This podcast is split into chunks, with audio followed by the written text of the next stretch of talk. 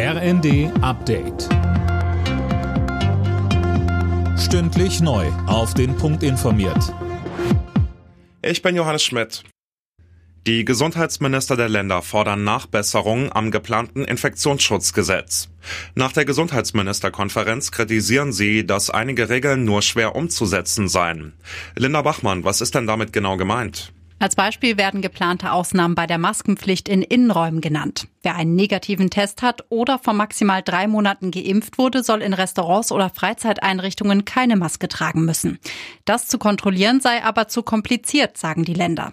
Außerdem befürchten sie ab Herbst einen Flickenteppich an Regeln, weil bundesweit einheitliche Regeln fehlen.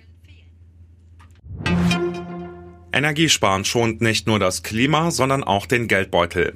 Das war die Botschaft von Kanzler Scholz beim Besuch einer Heiztechnikfirma. Er setzt dabei auf neue Technologien, um unabhängiger von fossilen Energien zu werden und so den Wohlstand in Deutschland zu sichern. Im Fall des bei einem Polizeieinsatz erschossenen 16-Jährigen gibt es weitere Details. Carsten Dombert von der Staatsanwaltschaft Dortmund sagte im ersten.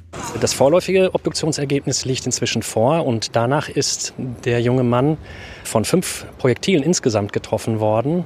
Und äh, insgesamt sind wohl sechs Schüsse abgegeben worden, und zwar aus einer Maschinenpistole, eine sogenannte MP5.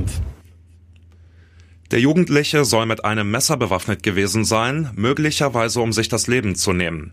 Ob er mit dem auch die Polizisten attackieren wollte, soll jetzt ermittelt werden. Die Fußballnationalmannschaften der Frauen und der Männer könnten bald ähnlich viel Geld bekommen, zumindest bei den Prämien für Wettkämpfe.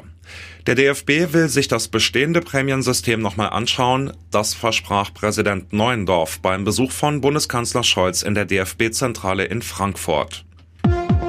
Alle Nachrichten auf rnd.de